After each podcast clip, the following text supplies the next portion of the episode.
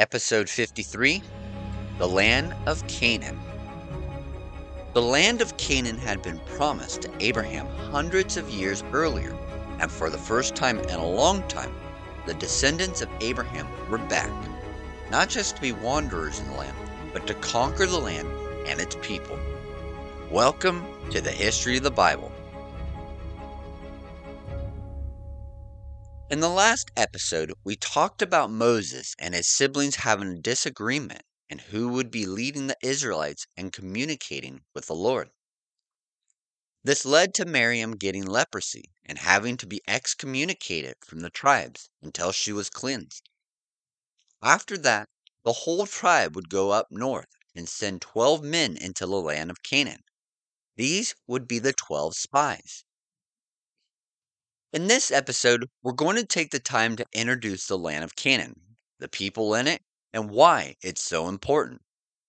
So, with putting a pause on the Israelites' journey, let's begin looking at the Promised Land and its people. When the spies were sent into the land, they traveled from the south part to the north side. These men were the only ones from this generation of people who would enter the Promised Land, because as we'll come to find out, when the report of the spies came back to the Israelite camp, they would refuse to go into the land to take possession of it. When the spies were sent out, they were in the southern part of the border of the Promised Land, almost in the land, but just not quite. This area of the Southland would be called the Negev, which in Hebrew means south. This would be all of the Southland in the Old Testament that would be considered the desert or the wilderness. Beginning about 20 miles south of Jerusalem and extending all the way down to the Gulf of Aqaba in the south, the distance of it would be about 70 miles of desert. The desert is often called the wilderness. As it extends from the fertile soil of central Canaan, it would transition into the desert with the eastern border being the Dead Sea and the western border the Mediterranean Sea. Although it gets very little rain, the region would have some grazing land as a result in the early months of the year. But sometimes it would extend into the summer, depending on the amount of rain. This is where Abraham would spend most of his wanderings. There have been some discoveries of settlements in the desert, but those were from a later time period, closer to the Byzantine time than the Israelites' time period.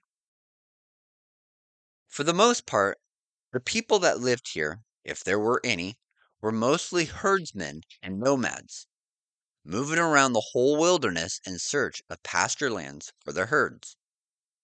Although recent discoveries have been made suggesting that the wilderness might not have always been a complete desert However, that has only happened twice, and it isn't too clear when those two times were. Once was during the Byzantine period, the other isn't known. Because of this wilderness, with very little rain and springs, it would provide a natural boundary and secure the land from any attacks from this direction. Because who would want to bring an army with all of its men and animals through an area that has little to no water for 70 miles. This is where the Israelites are camping, and from here is where the spies would leave to come into the land of Canaan to spy it out. From the south, the spies would travel north. This would lead them into the hill country, or sometimes called highlands. Coming out of the Negev, the hills would rise to over 3,000 feet in elevation. This would be in the Hebron Hills. In the Hebron Hills would be the city of Hebron. The city itself would be about 20 miles south of Jerusalem. So the city of Hebron would be where the wilderness and the hill country met. From here is where the spies gathered the fruit to bring back to the camp to show Moses and the people how bountiful the land was. This is the same city that Abraham bought the cave in which was used as a family tomb for Abraham, Sarah, Isaac, Rebekah, Jacob, and Leah. As a side note, in Numbers 13, verse 22, it says that the city of Hebron was founded seven years before Zoan, which is considered one of the first cities in Egypt. This would be around 1730 BC. From Hebron, the group would continue north. For most of the rest of the episode, we're going to talk about the land itself. From there, we'll begin to introduce the people that lived in the country and why the Israelites were not too excited to be going up against them in battle. For the land of Canaan, also known as the Promised Land, it really divides up into six different sections and landscapes. The first section of land would be the coastal plain. As the name refers, this is the strip of land that follows along the coastline. To the west would be the Mediterranean Sea, and to the east would be a mountain range. The coastline would start in the north and continue south until it came to Mount Carmel. This set of mountain ranges would nearly stretch into the sea, cutting the coastal plain in half. The only way to get around this pass was to go through the Carmel Ridge. After passing the ridge, the coastal plain would pick up again as you continued south. As the coastal plain would continue south, it would naturally run into and merge into the Negev, or wilderness, in the south. This coastal plain would have a highway called the Way of the Sea that would run through it, going north to south, so that it could connect Egypt with the empires and kingdoms along the Euphrates River and vice versa, thus promoting trade. At one point in history, in parts of the coastal section, there were forests of trees that no longer exist today. The next section would be the lowlands. This area is a smaller section, but is in the southern part of the land of Canaan.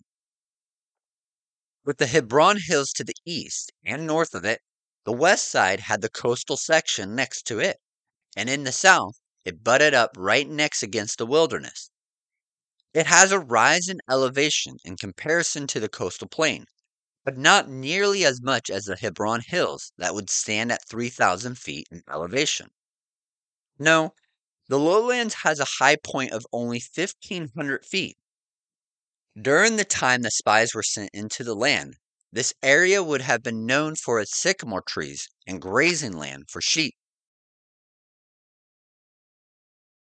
The third section would be the highlands. As we talked a little bit about it already, the Hebron Hills were part of the highlands. However, there are three other sections of the highlands Galilee, Samaria Hills, and Bethel Hills. It would have the coastal plain just to the west, and the Jordan Valley to the east. And in the far southern section of the highlands, it would have the lowlands just southeast of it. The Galilee area itself is two different sections within itself. The reason for this is because there is an upper Galilee and a lower Galilee. This division between the two is simply a difference in elevation. Upper Galilee is an average of about a thousand feet higher in elevation than that of Lower Galilee. However, just because it was simply a thousand feet in elevation difference that doesn't mean the land itself looked the same. Upper Galilee was made up of more peaks and gorges, making it near impossible to pass through, and even more so to build a settlement in. Whereas Lower Galilee had mountains and hills, but they were separated from each other, making the valleys broader and the water basins more accessible to cross through and more favorable to establishing a settlement. The Galilee section would be in the northern section of the land of Canaan, and it was near the Sea of Galilee. Later on in history, this would be where Jesus spent most of his time, Lower Galilee. Now, as the Galilee section of the highlands is in the north, going south in the center of the land of Canaan, highlands is cut by the Jezreel Valley. This valley is a giant drainage for the highland. It would extend from the Jordan Valley, which is the east side of the land of Canaan, all the way to the Mediterranean Sea in the west. This valley is about 50 miles long, stretching from the sea to the Jordan Valley, and 20 miles wide. Oftentimes, this area would flood during the heavy rain season. From lower Galilee into the Jezreel Valley is a steep decline. Coming out of the valley, though, it's a more settled incline into the Samaria Hills. The Samaria Hills has a valley coming out of it, and it intersects the Jezreel Valley. So the Jezreel Valley runs east to west, from the Jordan Valley to the sea, while the valley coming from the Samaria Hills intersects at a right angle, running north to south. At the intersection of these two valleys stood the city of Shechem. This is a city that Levi and Simeon attacked and killed everyone in it because the leader's son raped their sister. This city sat in the valley with two mountains on either side. From the Samaria Hills and continuing south, you would hit the Bethel Hills. Here, the peaks began to get tighter to each other, making it more difficult to travel through. During this time, there would have only been one main road that crossed these hills, and many settlements would be along this path. Continuing to go south through the Bethel Hills, before reaching the Hebron Hills, one would come across the Jerusalem Saddle. The Jerusalem Saddle would be a section of land that dropped in elevation from the Bethel Hills and the Hebron Hills. The valleys in the Jerusalem Saddle provided a means of travel to go from the Mediterranean Sea in the west to the Jordan Valley in the east. The city of Jerusalem itself is at the end of the saddle in the far east. The city would sit at the intersection of two routes from east to west, as well as the north to south route through Bethel and the Hebron Hills. Thus, the city of Jerusalem was at a strategic location for the path from north to south and east to west. The next section is the Jordan Valley. The Jordan Valley is just east of the highlands. Just in case things are beginning to get a little confusing. From the west to east, we have the coastal plain that runs along the Mediterranean Sea. It runs the span of the land of Canaan from north to south, except where Mount Carmel and the Jezreel Valley interrupt the plain. Going east, we run into the highlands. The highlands pretty much cover all of central Canaan. In the south, though, the lowlands nestle in between the highlands and the coastal plain, and the wilderness in the south. In the south, though, the lowlands nestle in between the highlands and the coastal plain, and the wilderness in the south. From the highlands in central Canaan and continue moving east, it turns into the Jordan Valley. The Jordan Valley is a fault line meaning that it sits in between two tectonic plates.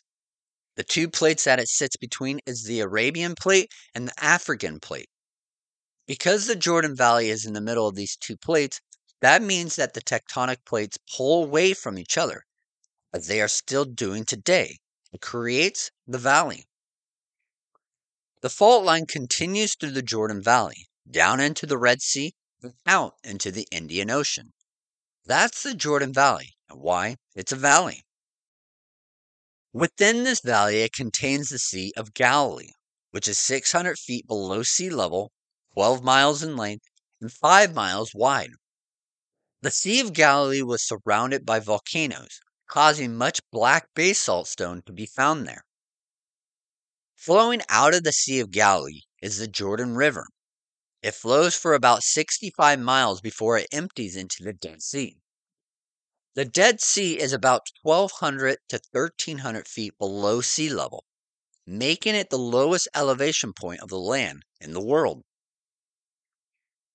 At this point, the Dead Sea is about 50 miles in length, with the max being 11 miles wide, and the depth of the sea is somewhere around 1,300 feet at its deepest section. The reason that it's called the Dead Sea is because even though it has a constant supply of fresh water coming down from the Sea of Galilee, the water in the Dead Sea stays there, meaning that all the sediment and matter that the water gathers stay in the Dead Sea. And as the water itself gets evaporated, this leaves the water being extremely high in salt. So much so that nothing but bacteria can live in the waters. From the Dead Sea, continuing south, the Jordan Valley rises to 650 feet above sea level before dropping back down into the Red Sea. The next section would be the fifth, is the Transjordan Highlands. This section is just east of the Jordan Valley or the fault line. From the Jordan Valley, the east side rises up like a giant wall. Originally, this area was not to be part of the Promised Land, but we'll come to find out in later episode of how it came to be under the control of Israel. This land was known to have good agricultural lands on the opposite side of Galilee. Heading south, the river Yarmouk would intersect the Jordan Valley, the south end of the Sea of Galilee. This intersection of the Jordan Valley and the Transjordan Highlands was called Gilead. This is where Jacob encountered his uncle while trying to flee from him. The land of Gilead was hilly, forested, and is known for its balm that would be produced from the local trees. These balms would be used in medicine, which brought a lot of physicians to come to settle in the land. Many other events happen in the land of Gilead, but we'll get to them at a later point in time. For now, this country is a very fertile land that is higher above the Jordan Valley. Continuing south, the land would be great pasture lands, and often this is where we will find many of the surrounding nations living. Many of the surrounding nations around the land of Canaan are nomads, meaning they live in tents traveling from one pasture land to the next. Nations such as Moab, the Ammonites, and the Edomites. We'll introduce these nations and where they come from later as well. The Jordanian highlands would continue south, bordering the Jordan Valley and eventually the wilderness on its western side. Last but not least, well, maybe it is, is the desert. This desert is different from that which is in the south called the Negev. This desert extends east. The land of Canaan is, well, kind of all over the place. In the span of about 15 miles, a person can go from the sea that is 1,200 feet below sea level to a cool climate of Jerusalem in winter, and then back to the summer heat of the Jordan Valley. The geography of the land is very much up and down, that it even made an impact on the Hebrew language. There are verbs that mean to go up, but then there are other words that are used in the language that specifically mean to go up or to go down, depending on the direction in which a person was traveling. As mentioned, one can be in Jerusalem in the wintertime and be cool, but on the same day travel down to the Jordan Valley and feel the heat, even though it's winter. The climate of the land of Canaan is dry, and everything seems to be dead in the summer, from June to September. The reason that the summertime is the time of the year that everything dies up, and not the winter, is because the winters in the land are very mild. The average temperature of Jerusalem during the winter months is 50 degrees Fahrenheit or 10 degrees Celsius. But the ground is still warm enough and stays warm that allows for growth of vegetation during the winter months. The rain only falls during the months of October to April. From May to September, there is no rain. This is when the soil dries up. Even though it does rain, that doesn't mean it rains the same everywhere.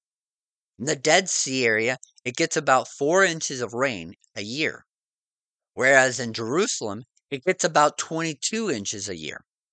In the Hebron Hills, it gets about 16 inches, and in Upper Galilee, it has about 28 inches of rain each year. Later on, when the Israelites moved into the Promised Land, for them to plant and harvest, the rains in October would ideally soften up the hard baked ground. Because during the summer months, the ground became nearly impossible during this time to plow without the rain to soften up the soil. Then in December to February, 70% of the rain falls, with the last couple lighter rainfall during the end of the season with the maturing of the harvest. That was the ideal rainfall, but that only happened one third of the time. The rest of the time, it usually came with a longer dry season, and the rains didn't come early enough to plant, and the dry season started too early. This is why, when the Israelites moved into the land, they are reliant on God for a good, dry, and wet season.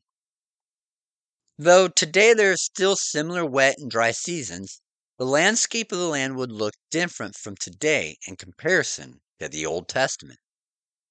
The main difference is how much the land used to be covered by forest.